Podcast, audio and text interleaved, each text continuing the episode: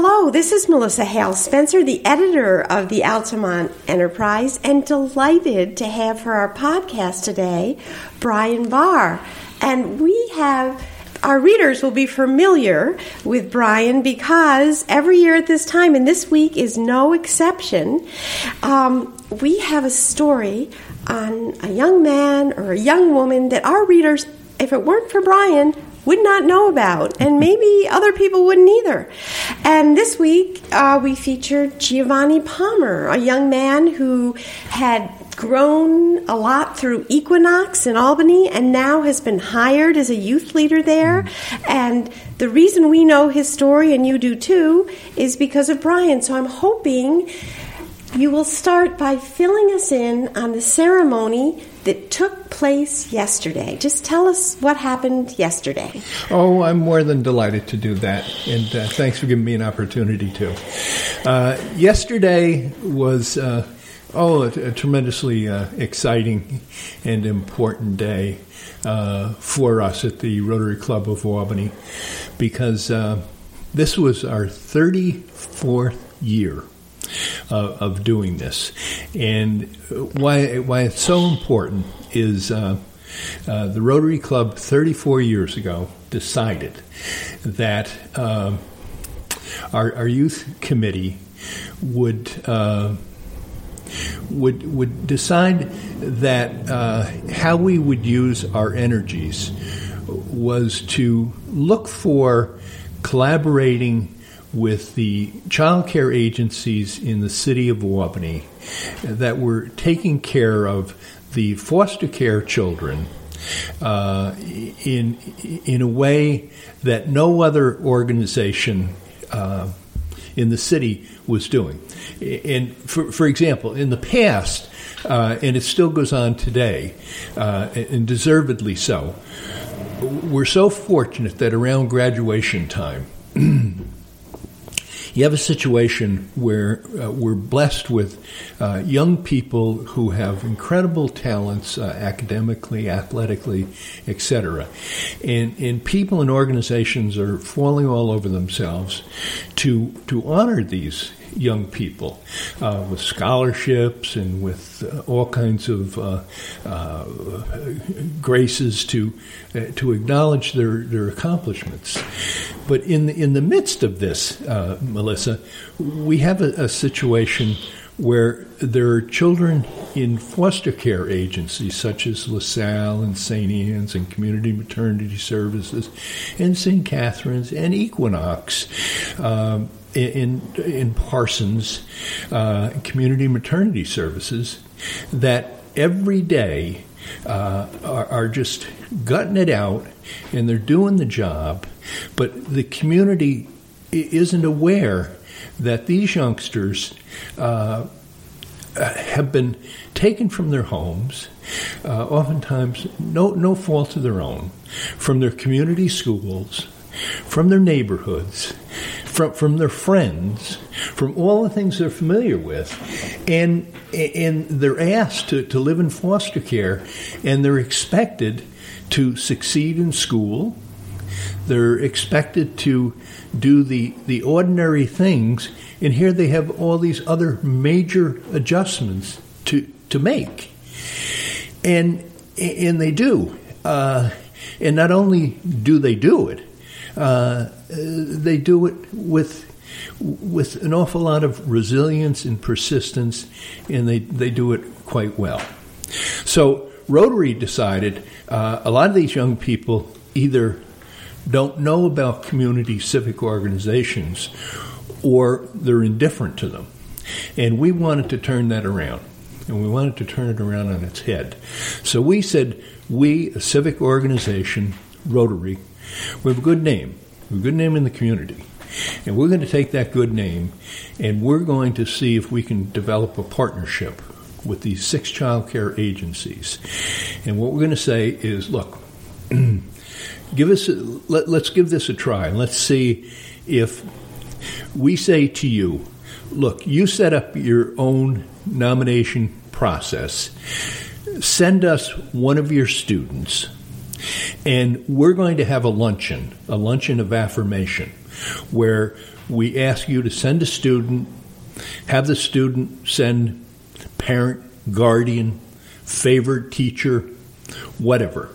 But we'll provide luncheon for the youth for uh, five, uh, six uh, people from that agency. Lunch is, is on us. We're going to see about having some dignitaries there. We're going to see about uh, providing some, some, gifts, some certificates, maybe some proclamations from some uh, dignitaries in the community, whatever. But we're going to make this a celebration of, uh, of affirmation saying to these kids, look, you matter, you're important, the community is aware of your presence. And we're going to make this a, a, a, day that this young person isn't going to forget. So we did it the first year, and this is the 34th year. this is the 34th so year. Yeah. it works. And it's the only program in the world. It's the only program in the world. A couple of years ago, Rotary International, we have a, uh, a million subscribers to Rotary International throughout the world. Uh, in our international section, uh, Rotary International wrote it up as the Albany Rotary Club reaches out to young people in the foster care system. And we made them aware that our club and Rotary is doing something of this sort. Uh, I hope to have a regular article. a woman by the name of Susan Morse. She's one of our members, great writer. Uh, she's written an article on, on this program. Beautiful article, and I hope to have that written in the in the, in the whole Rotary International magazine. But anyway, I, I mean, I, I, I, digress, and you have to excuse me for that. But, but, no, that's an, I was. There were all questions you answered. I had this list of questions you answered the whole background. yeah. and, but I, I went through and looked at years of articles we've written, and they stay with you. I looked up one Abdul Karim, who was chosen by one of these agencies, the LaSalle School, and he said to me at the time, "This award means a lot to me." He had grown up in Bangladesh in brutal poverty, yes. had come to this country I right around the him. time of 9 11 and suffered really very bad prejudice. And he was saying how much this meant to him. And he said, I was very shocked at first. I felt I didn't deserve it, that I didn't show enough perseverance. And yeah. it just, you could just over the years and talking to these kids and what that award meant to them, yes. you can just almost feel a transformation. You know, feeling like they didn't deserve it, and thinking about it, going to the luncheon. So to circle back to my first question, tell us about what happened at the luncheon yeah. yesterday. Yes, yeah. Uh, I, I, mean, I, I'm still and, and I thank you so much uh, for, for for doing the the article on Giovanni. Uh, I, I, spoke to him yesterday, and he was so excited that Sean uh, had the interview with him and, and, and did the article. Uh, I, I, as I mentioned to you, I'm so thrilled. I haven't read it myself because I, I just am saving, I'm savoring. the, I'm savoring my time with the article, uh, and I will read it, and I, will pour over every word. I haven't I haven't allowed myself the pleasure of reading it yet. So you had some speakers yesterday. Yeah, we did. We did. Yeah, yeah, I did. So we did. So anyway, uh, we did have this uh, this special occasion yesterday, and it, and it was so much fun. Uh, it was so much. fun. The kids had such a great time.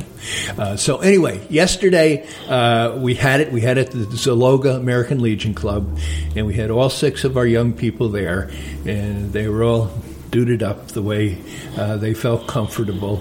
And uh, their agency people were with them, and uh, a couple of moms were there, and uh, the kids were all excited. And everybody, the staff were just beside themselves because they take such pride that their, their kids have come such a long distance. You know, I mean, in terms of emotional uh, uh, progress and academic progress. So, so it's a recognition for them as oh, well, and oh that's a God. group of people that probably doesn't get a lot of oh, recognition. Oh, Melissa, either. Th- thanks so much for bringing that up because uh, that was the, the dual uh, dual uh, uh, purpose of this was recognition of the young people, but also the collaboration, the partnership was with the agency. Because what a lot of people don't recognize in the community is the importance of the staff that work with this population.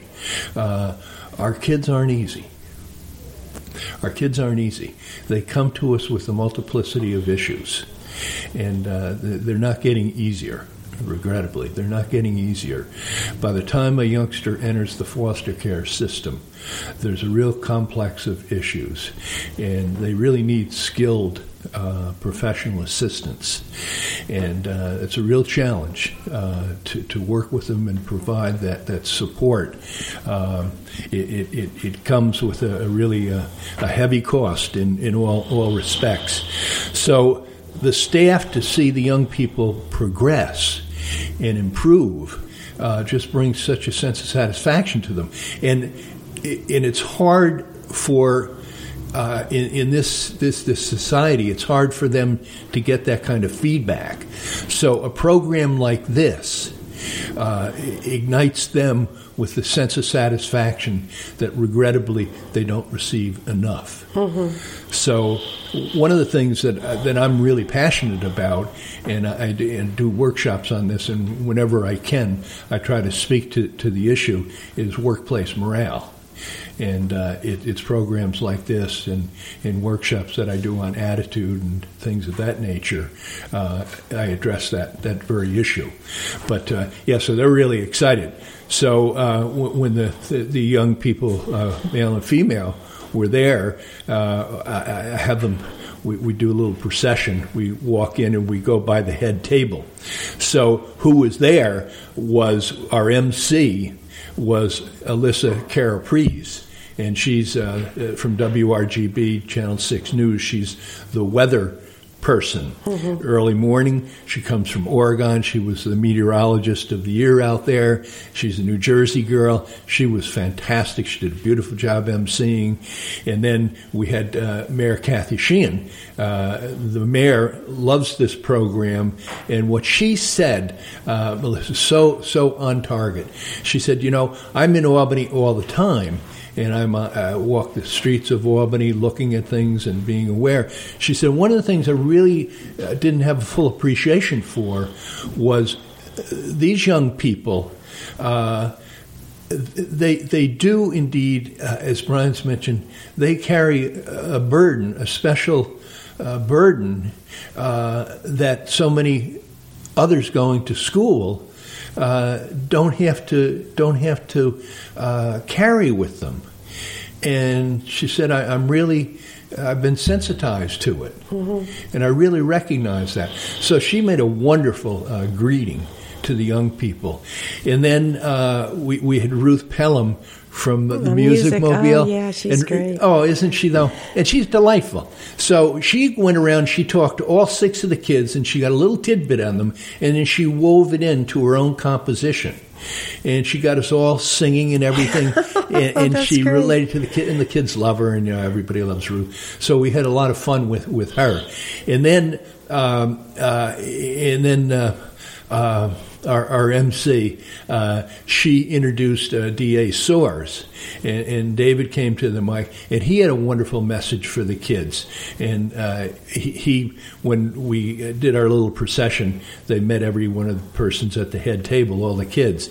And, and David is so good with personal rapport, but uh, the DA then had a message for everybody in the crowd, and then he introduced uh, Bishop Emeritus Howard Hubbard. And Bishop Hubbard has had something to do with every one of those child care agencies. Mm-hmm. And in only his inimitable style, uh, he, he delivered real profound words, and he spoke to the culture that is really eroding uh, people's closeness with one another and community. And he reminded us that the isolation, aloneness, is what's uh, uh, rotting out the core of our ability to, as a community, uh, be together and care for each other. And There's if- a lot of those institutions, like the Catholic Church and even civic organizations, their membership is falling. That is, uh, he- he- yes, and he spoke to that. yeah. Yeah, and he spoke to it. So he had a message for all of us that were together, assembled, and it was it was beautiful. And then after that, um, after that, Alyssa uh, called us together, and the representatives from each agency came up, and they told us a little bit, a thumbnail sketch of each of the kids. Nice. And then the kids came forward, and uh, with real glee, they accepted the beautiful certificates we had and some of the gifts that we had for them, and they were given an opportunity to say something if they wanted. Very nice. Very nice. Well, so just if you could go back to the beginning with your life, not not just this program, but I know you've had a long career in social work and you were once the associate commissioner of the state's office of Yes. children and family services. Just start at the beginning. What like where did you grow up and how did you get instilled in you this sense of community service? Oh, well, I don't know. Uh, Where where were you raised? Like uh, well, I, I'm an Albanian. Yeah. Uh, I'm an Albanian, and uh, I, I think uh, I don't know. Was my mother said I, I was born a social worker. Well, I guess a mother ought to know. Yeah. So even when you were a kid, you were trying to help other people, and and their biggest fear was uh, I was going to give myself away uh, because uh, when they put me in the playpen and uh, uh, I was born, well, I wasn't born, but we lived early ages on Morris Street, and uh, they put me in the playpen and. People would walk by, and I was the one that would be in the playpen and be reaching out to everybody. Oh, that's a great story. was happy to. That's a great was story. happy to go with anybody to make the connection and to yeah. Ah, just a, a happy little guy, and Yeah. was uh, So what? glad to go. What about your schooling? You went to the public schools in Albany? no, I went to VI. To Uh, Vincentian. a VI kid. Yeah. Yeah.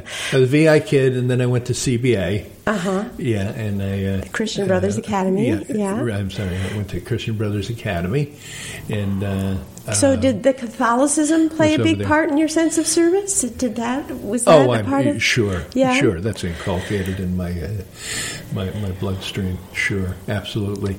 And then uh, I went to St. Michael's College up in Winooski, Vermont. Ooh, That's by beautiful. The, that's Yeah. by the Edmundites, uh, a, a great service uh, uh, religious order in the in the uh, was it Alabama. Uh, and then uh, I uh, did my master's work in social work over in Boston College, the Jesuits. So uh, heavily influenced, and then uh, uh, I uh, uh, came back and took my first job in social work with Catholic Charities, and then I uh, received a. Uh, uh, apprenticeship scholarship with the State Department of Social Services, and I th- that's when I went to Boston College, and then uh, I came back and uh, worked for the state for a couple of years, and then I went to LaSalle School, and I was there for 30 years And uh, tell us about your role there. as the director of clinical services, and I was head of the mental health clinic, the uh, uh, psychiatric, psychological, social work services, and uh, built the clinical team uh, to the point we were uh, recognized as one of the most outstanding in the nation uh, for its uh, quality and uh, uh, its uh, durability in terms of uh, being able to have a, uh, uh, a, a, quality staff that had endurance in uh, uh, quality as far as people that had credentials and longevity. Because the problem with the mental health field was people Turnover. jumping Yeah. from place to place. The turnover lacking consistency. Hmm. Yeah, but we were noted for a, a clinic that when people worked there and people uh, were of good caliber, they stayed. How did you get them to stay? Because Well- I would imagine it's a career that has a lot of burnout in it. Yeah, yeah, Just such stresses on you. yeah. Uh, one of the things I was very fortunate, uh, Melissa, very, very fortunate. Uh, I worked with the Christian Brothers. The Christian Brothers have a great, uh, a great mission statement, a great philosophy, uh, and they create a great milieu for for their staff. Um, and I was fortunate in terms of the people uh, that I was able to. Uh, with the people that I, I, was working with, bring in to recruit for the job. Yeah, mm-hmm. individuals that bought in to what we were about. A great believer in relationship. My sense was we worked at, with adolescents, and my belief was. Uh, that when all was said and done, because I, I lived through all the phases of uh, uh of uh, the, the models, the, the Freudian, the anti, the post-Freudian, and what have you, all the different uh, modes of uh, looking at treatment, was when push comes to shove, it's always relationship. What's Isn't that interesting? To, so, regardless of the particular model, you feel the bottom line is relating to the child absolutely. that you're working with. Yeah, absolutely. You can do anything. You can turn them on their head, flip them upside down, what have you. It's your relationship with that youngster built on your trust, which flows through your care for them, mm-hmm. your interest in them, uh, your, your belief in them as a person and your, uh, your, your capacity to see their worth and your desire to see them do well and your persistence in seeing that message through in your interpersonal relationship with them. And as long as that flows and that's sincere and it's genuine, there's going to be progress. So whether your your style is confrontative, whether it's passive, whether it's uh, going around, whether it's going through, regardless, if it's relational, you're going to be successful.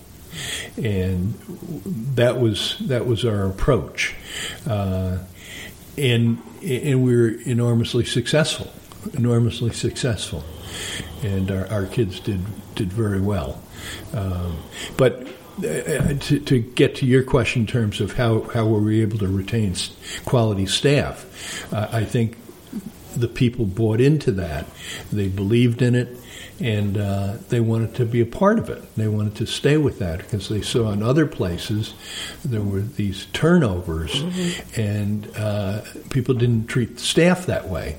So we didn't just treat our, our, our, clientele that way, we treated one another that way. Our belief was that's how you treat people. And you were sort of the linchpin because you were there for years and years and had yes. a belief in that whole approach yeah. and philosophy. Yeah. And it got to the point, for example, and it, I don't mean this in, in a harsh manner, but uh, people, when they did decide to leave, the worst thing in the world, I got to go tell him. I gotta tell Brian I'm, gonna leave. I'm gonna leave. and I'm getting married and I'm moving to California. you go tell him for me. so they had. I'm not going to go tell them. Tremendous sense of allegiance and loyalty yeah. to you. Oh my! Oh my! Yeah. Would there be anything wrong if I send a proxy to him while I'm out in California?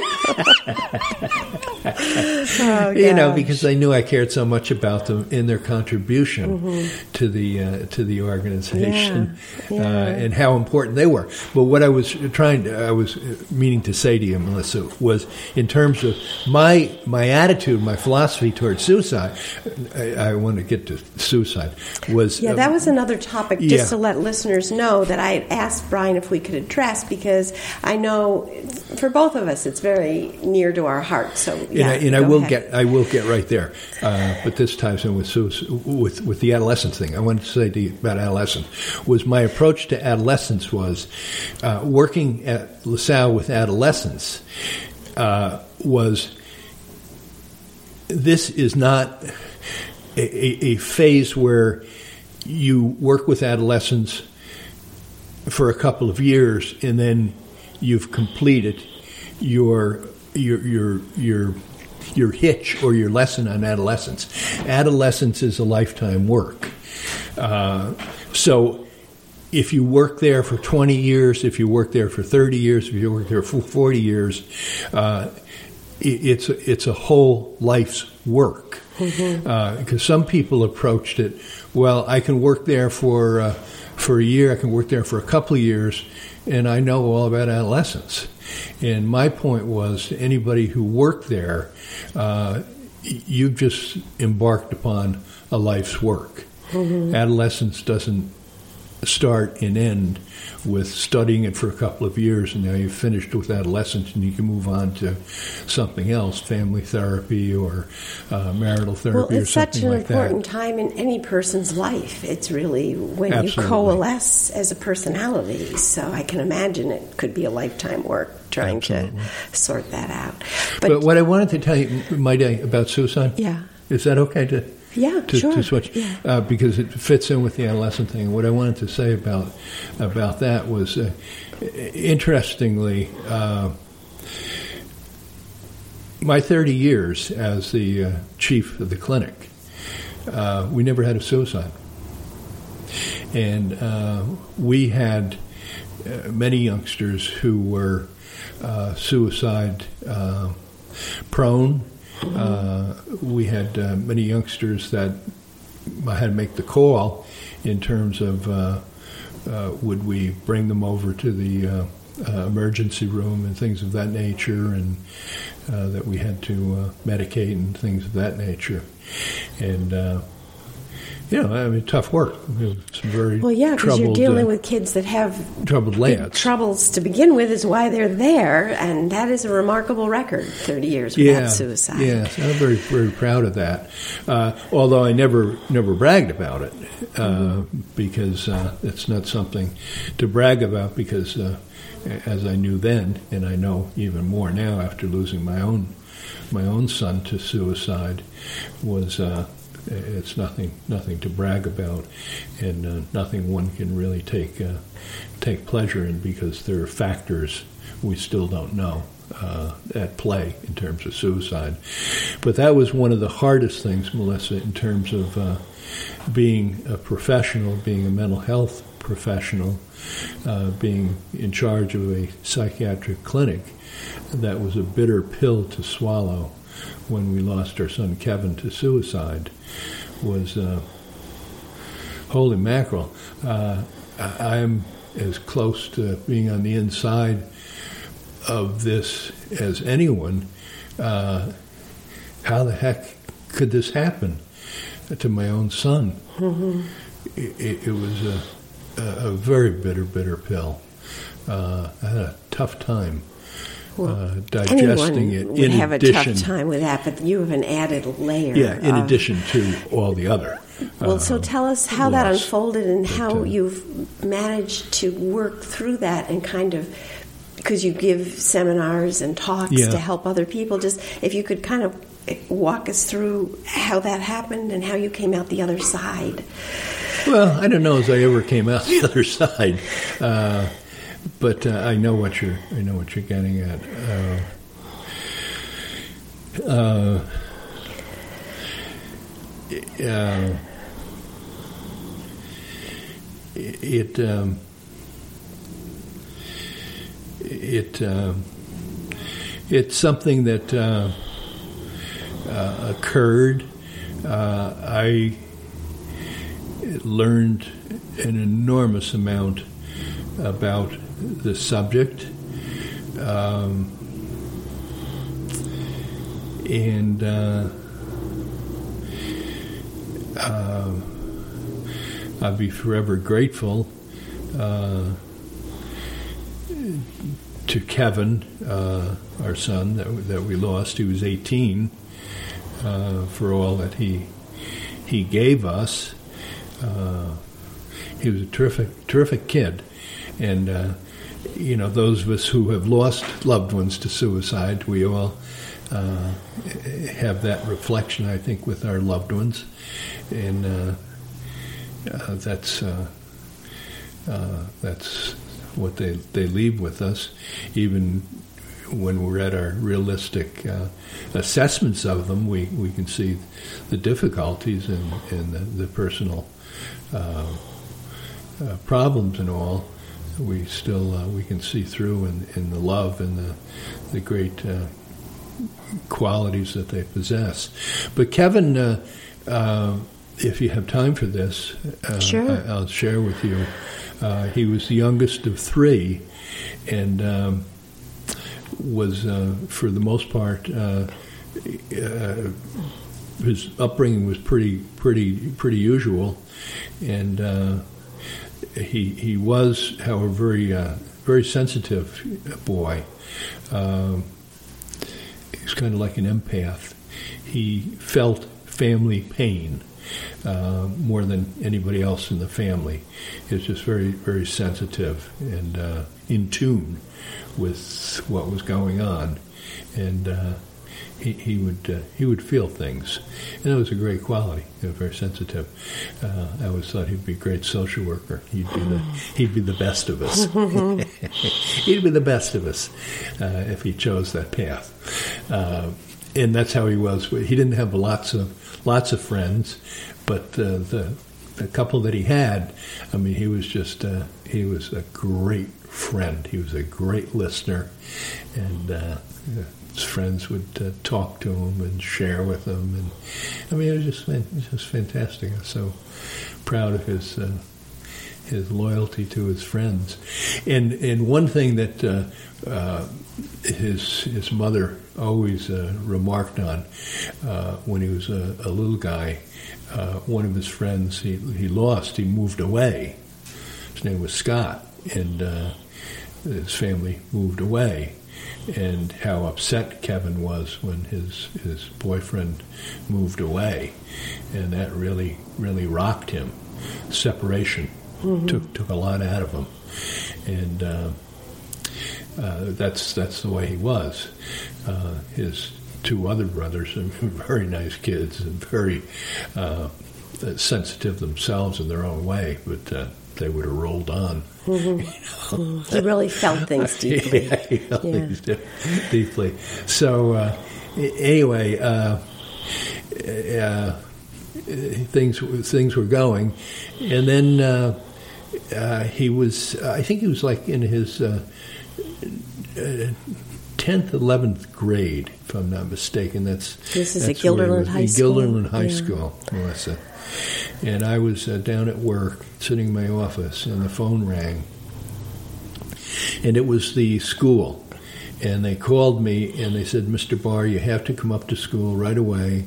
Uh, your son uh, is in the principal's office, the vice principal's office, and he's been busted for uh, for uh, smoking pot. And I said, okay you know, there was no discussion. Just that was the announcement, and I had to get up there right away. So I said, okay. So I hung up the phone and uh, headed out of my office and drove up uh, Washington Avenue Extension. And I remember this like it was yesterday. You know, I was uh, two emotions were colliding, uh, and the one was, uh, uh, you know, I, I was furious, mad. You know, smoking pot, particularly at that time, was uh, a real no-no. I was mm-hmm. really angry that he was smoking pot, and he was busted. I didn't know that he was doing that. And then the other was, Melissa, was a sense of relief because for a while prior to this, things had changed with him. He uh, had gotten moody. Uh, we knew something was wrong with him. He wasn't communicating with us. So we knew something was wrong. Mm-hmm. And we had reached out to him. We had done all kinds of different things within the house, trying to uh, draw him out and what have you. And I couldn't get to him, and so I, my mother, my uh, wife couldn't get to him, uh, and, etc. So there was kind of relief that, oh boy, uh, the pus has finally come out, and uh, we're going to get somewheres, and now we can be of help to our son. Mm-hmm. You know, we can get in there and we can uh, find a, get an action plan and what have you. So there were those two colliding emotions, you know, mad and at the same time relieved because now maybe uh, we can Make get at it. Yeah. Get at it. So anyway, I get up there and uh, uh sure enough, they uh, uh, he, he, reeked of reeked of marijuana, and I said to him, Kev what what's going on? Uh, and he didn't want to talk, and uh, the school didn't want to tell me much of anything. And uh, I said, "Well, I know something's going on here." So um, school people left the room, and I talked to him alone. And I said, "Kev, what what is it?" And he said, "Well, Dad," he said. Uh, uh, I gotten I, I was sitting in school and uh, there's this girl sitting in front of me and uh, she's really kind of kind of cute and I was interested in her and he said I did stupid stupid stupid I, I don't even want to talk about it. I said well come on share it with me he said well I always have a good relationship with, with Kevin. We're very, very close. And uh, sort of at, at distant with with my wife uh, because uh, that's sort of just the way it was. When he was a little guy, he had a little speech. He was slow in his speech, and she had to bring him to the speech t- teacher, and mm-hmm. so she had to do things that are tough for any parent to do. But she that fell on her, so they had a little little tension thing there, and uh, I happen to have a easier time relationship with him. So anyway, so he said, uh, "Yeah, I did. Well, I did stupid things, and I roll up and I threw things to get her attention." And he said, "Well," I said, "Gee, that well, you know those things." He said, "Yeah, but the, the bad thing was she happened to be the girlfriend." of this guy, the super jock, and he came and he told me he was going to kill me. He said, You're really going to mess me up, Dad. And he said, "Oh, gee," he said, "I'm really." Essentially, said he was scared. And I said, "Oh," I said, "Well, you know, have you said anything?" He said, "No." I said, "Well, let me let's talk to."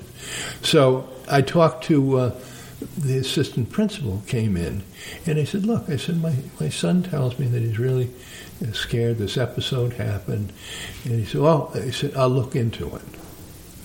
Well, he was gone for I don't know five minutes and he came back. He said, There's nothing to this.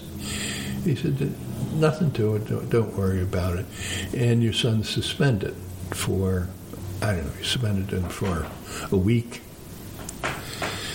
So, anyway, I brought him home, and my wife was home waiting for us, and we sat on the couch. And it wasn't the wor- worst thing. In fact, in many ways, that relief that I felt mm-hmm. uh, was justified because it was the first time in a long time he talked to us. He was open mm-hmm. and he told us stuff. Uh, and we had tried to get him to agree to go to somebody, a counselor, mm-hmm. talk about what this was bottled up in him. And while he wouldn't do that, he did agree to go to a psychologist for an assessment, at least. So that was positive.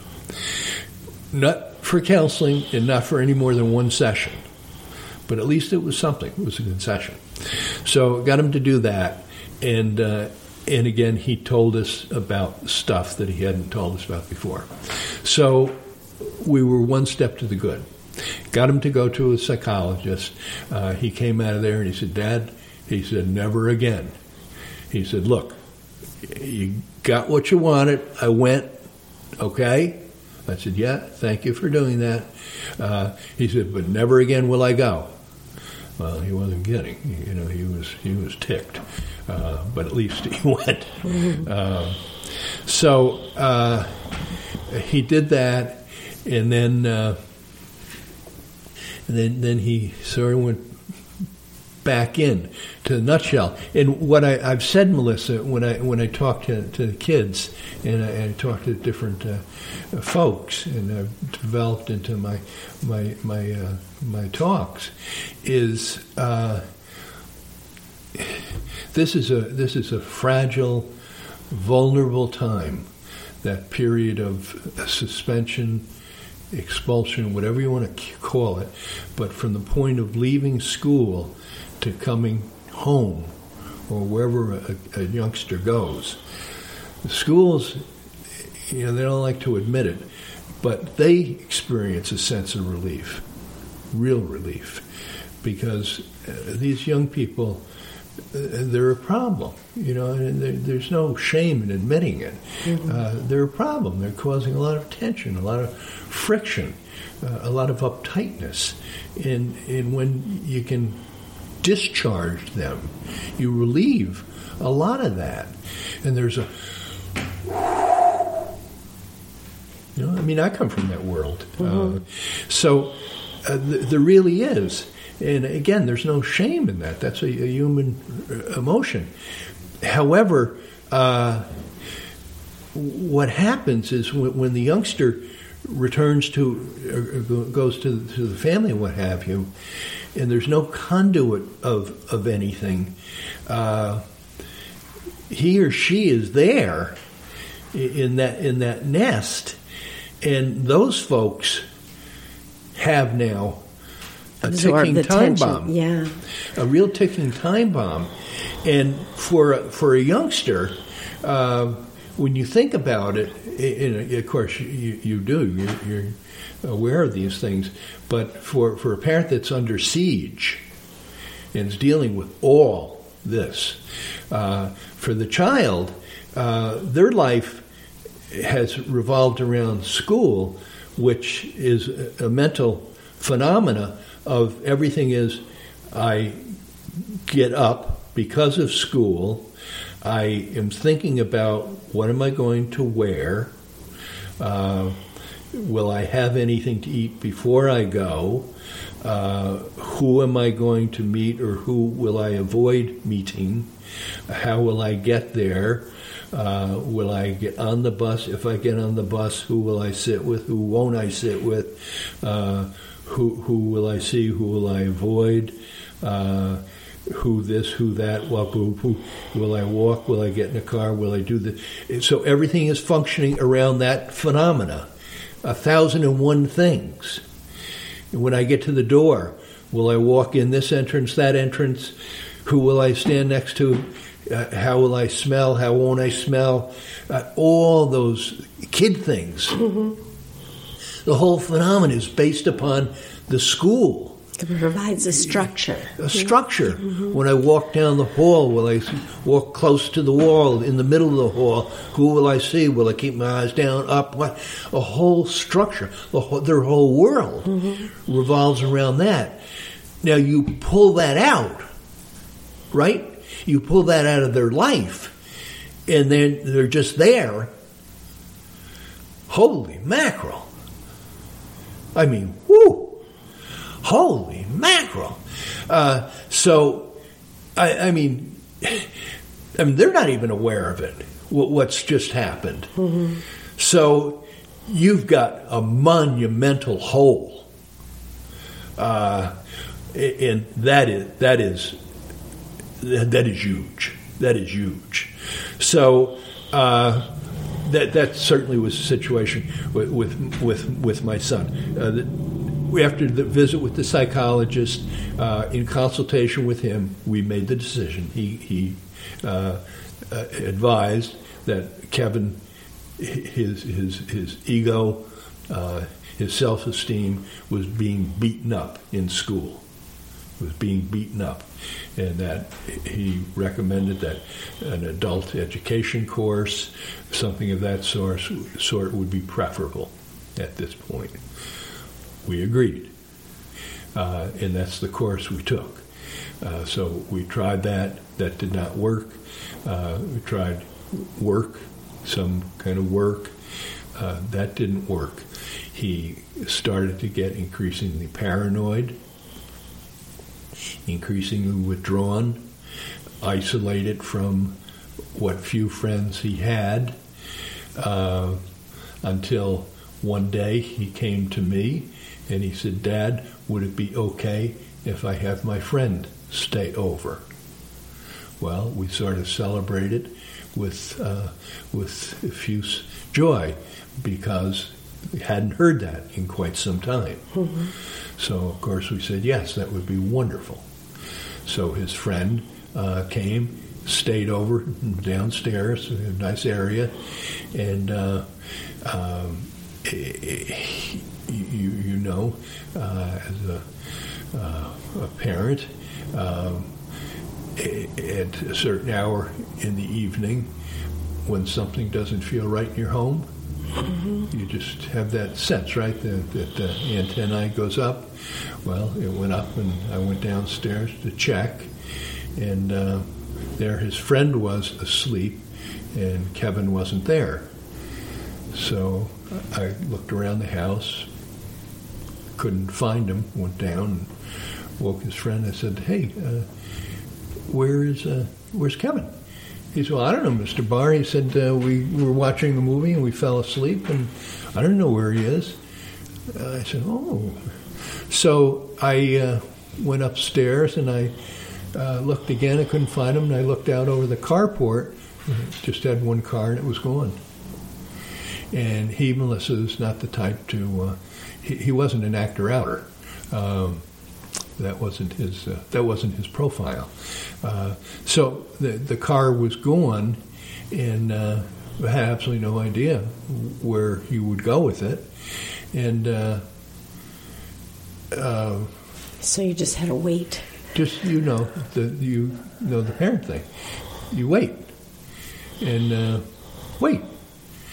So I waited till four o'clock in the morning when the phone rang, and Barbara and I, uh, uh, we reached and we answered the phone, and it was the uh, uh, it was the police, and they said, uh, "Mr. Barr, your son is down at St. Peter's, and he's." uh, going to be uh, stitched. And uh, he was uh, picked up um, by the police going through the Delmar corners, you know, the four corners in Delmar yeah. where mm-hmm. the police hang out. It's a great catch to get people going through there. And uh, they said uh, he was picked up not because he was going too fast, he was going too slow. And the reason he was going too slow was he had cut himself and he had lost blood. And he was uh, logging along, and that's where they spotted him and wisely uh, followed him, pulled him over, and uh, they saw he was bleeding, and they brought him. So we uh, obviously we said well, we'll be right there. So we rushed out of the house and rushed to get in the car well, it was gone. you know, we stood in the driveway, going nowhere fast. uh, I can chuckle now because it was so long ago. Uh, so anyway, we came back in the house and called a cab, and we got down there as quick as we could. Uh, and this is the part that uh, I think uh, I learned so much from, from Kevin, and I think it's been so helpful Melissa, to uh, to kids, and not just kids, but to the suicide field. And I, I, I get concerned when sometimes uh, people don't hear it, and other times they hear it and they hear it well. And uh, some, I've gotten feedback that it's been more helpful to some people than anything they've heard. But anyway, when I got down there uh, with my wife, and we talked to people. He was in one of the trauma rooms on, on the stretcher, and they let me go in.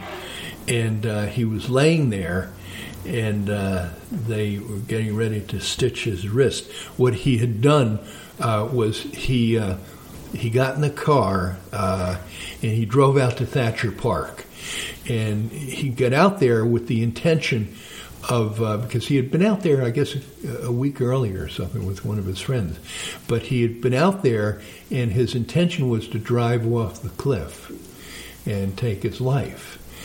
But when he got out there, apparently the park rangers had put a barrier up, so he. Uh, uh, he decided, well, I can't, I can't just drive off the cliff. So what I'm going to do is uh, he he got out of the car and he found a Coke bottle and he smashed it on the barrier and he slashed one wrist and then he slashed the other.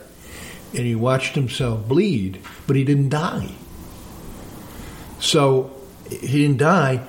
And then he said, Well, I guess I'll go home and uh,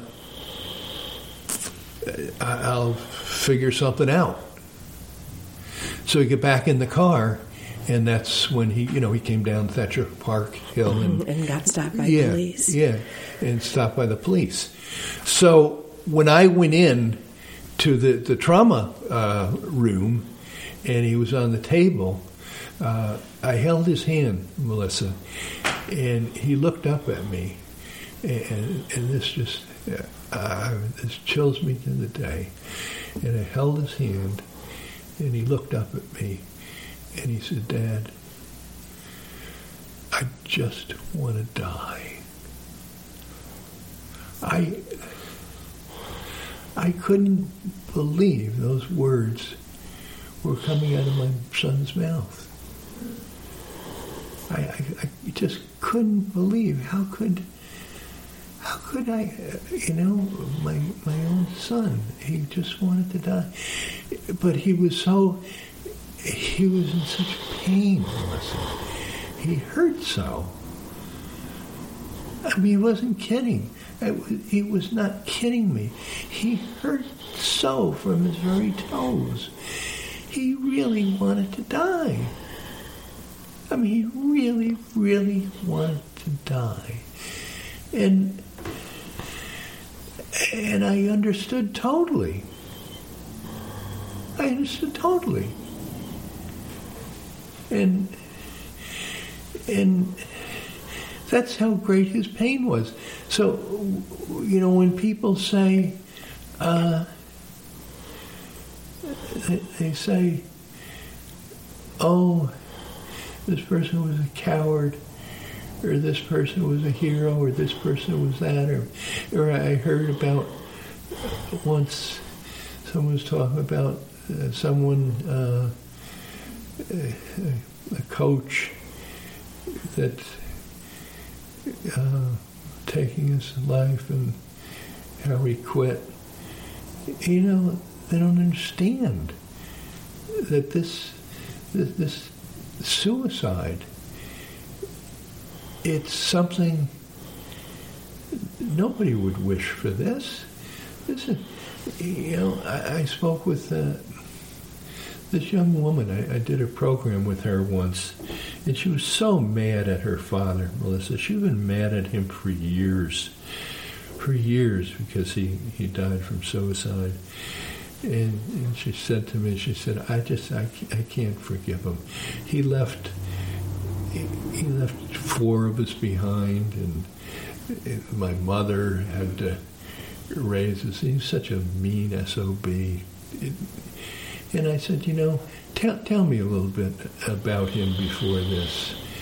And she went on she told me what she knew of him, what kind of a person he was, what kind of work he did. And I said, you know, from, from what you're telling me about, about him, is he the kind of person you know, don't tell me about the after, but tell me what what he was, what kind of person he was.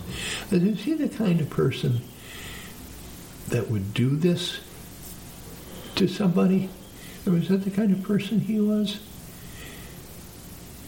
And she said, No, I don't know. I said, Well, do you think that's that's what he would do then? That that's the kind of person that would leave you and your brothers and sisters like that, and, and his wife that he loved so much that he married her and had children with? And she said, Well, I never thought of it that way. I said, Well, think of it that way. So your point is that the person is in just such great pain yeah. that it's it's nothing about anyone else or hurting anyone else. It's about just trying to end the pain. That's what suicide is. That's what suicide is that it's such excruciating pain that a person, that's what suicide is. The pain is so excruciating that the person, it's not a matter of choice. That's what suicide is. That's the disease of suicide. That's, that's suicide, you know? And all those years she wasted. you know, hating him and despising how he left the family and what kind of shape. But he wasn't the kind of person, as she analyzed his life, that would do that to his family. You know, this was a decent human being. But the ravage of that disease, you know, but we wouldn't we wouldn't call him out if it were brain cancer. You know, we wouldn't think to call him out from dying from brain cancer and call him all these things. But we don't hesitate with suicide. So, yes, I mean, you sum it up very nicely. You're right. So, that, that, that's, that's my point. And, uh, you know, that's what I have tried to, to make. Uh, relevant when I when I talk with uh, with people that suicide's different, and it, it, and it's different than depression. It's another level that uh, needs a distinction because lots of us have depression. You know, uh, uh, God forbid anybody have depression. It's a horrible condition. I mean, it's, it's, horrible. And there are more and more people that are suffering from it. If you look at the numbers, it's yeah, astounding I mean, how it's increased. It's terrible. uh, fortunately, thank God, one can have depression and, and live. Suicide's fatal. It is a condition that's fatal. It's terminal. You have suicide, you die from suicide. You know? Uh, so, uh, in what you know what concerns me is uh, Melissa, and I, and I've written to the uh, to the people and, the federal government and the state people and I've uh, the state mental health people. I, have taken them to, to task on this, uh, not in a hostile manner, but uh, when we put all our literature out talking about suicide is preventable, uh, how to prevent suicide and all, uh, I say to them, please don't put it out that way. Put out, we may prevent suicide. May prevent suicide. We don't know that we can prevent suicide. I uh, see by the by that wording, you think it's putting guilt on on people oh, that I have no do. no recourse. I understand. Yeah, I definitely saying. do. I mean, I do. I've been to hundreds of workshops. Uh, and I do workshops. I never tell people that I'm. You come to my workshop, and I'm going to tell you how to prevent suicide. I'm not going to tell anybody how to prevent suicide. First of all, we don't know what causes suicide. Nobody knows what causes suicide. I mean, nobody knows what causes suicide. I can tell you what we what are suggested as some of the the possible symptoms. Mm-hmm. You know, depression, uh, suicide in your family, mental uh, illness. mental illness. But how many of us have mental illness? I mean, holy mackerel! You go up and down this block, you got a whole bunch of us right here. You know, we might have a couple of us have mental illness. Nothing wrong with that. Alcoholism, probably a couple of us around here. We have alcoholism. You know, so big deal. Uh, we we work with it, we deal with it. Doesn't mean that we're going to uh, die from suicide. Uh, but uh, that that's the way it is. But suicide's different. There will be some of us that, that will die from suicide.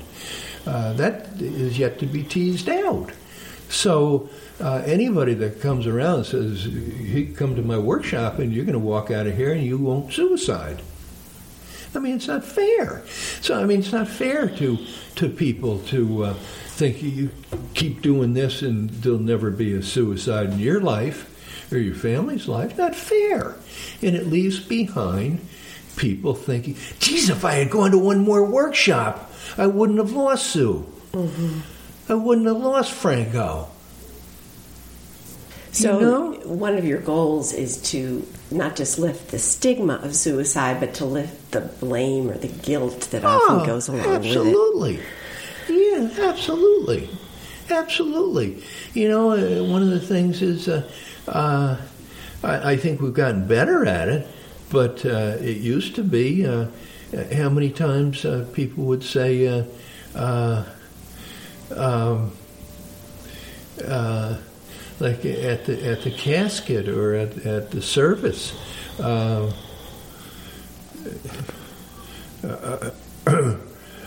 Are you angry at them? You, you, you, really you must be angry at them. Uh, you, you you get that. Uh, well, if you, you lost your loved one to, to cancer, to pneumonia, are you angry at them? I mean, that's a heck of a thing. Uh, the person was sick. You know? I hear you. What are you yes. angry at them for? Yeah. They were sick. They suffered. My God. You know, they went through hell. They went through hell. I mean, you heard me tell you about my son and laying there on a trauma bed saying, I just want to die. No, I, I am going to be mad at him? Jeez. I mean, give him a break. I, I, mean, and then the other, you know, is uh, the thing about uh, uh, the guilt that you just uh, raised so so appropriately. When people say, uh, you know, uh, how are you dealing with the guilt? Why should I be dealing with guilt? You shouldn't. Why should I be dealing with guilt? I mean, Melissa, when I saw the beautiful care my wife took of Kevin, uh, my God, I mean, he was progressing in his mental illness. I mean, he ultimately was diagnosed with schizophrenia. But the beautiful care she took of him, uh, she absorbed uh, his, his, growing hostility, his growing paranoia. Uh, it, it, it, was amazing, you know. I mean, she always cut at me. She, thank God you were there to contain him, and I had you to fall back on, and all that. You know, that was very nice. But she, the front lines, she absorbed all this stuff, you know. Mm. Uh, and then somebody to say, "How are you handling the guilt?" What guilt? Uh, why would anybody feel guilty? But people, and and not to not not to, to blame anybody because it's coming from a good place, and they're just trying to be solicitous, uh, and it's just because the information's not out there, you know. And uh, better they say that than uh, than turn their back on you. But uh, because at one time, I mean, you couldn't even get buried in hallowed ground. Remember? Oh, I do, and I know our newspaper over thirty years. Um, people used to think it was outrageous that we would even write about suicide, yeah. but things are changing and opening up, and your voice is certainly a strong one. And thank you, thank you for sharing that. I, yeah, I went too long. I'm sure. I'm sorry. But, no, uh, my gosh, I just uh, thank you.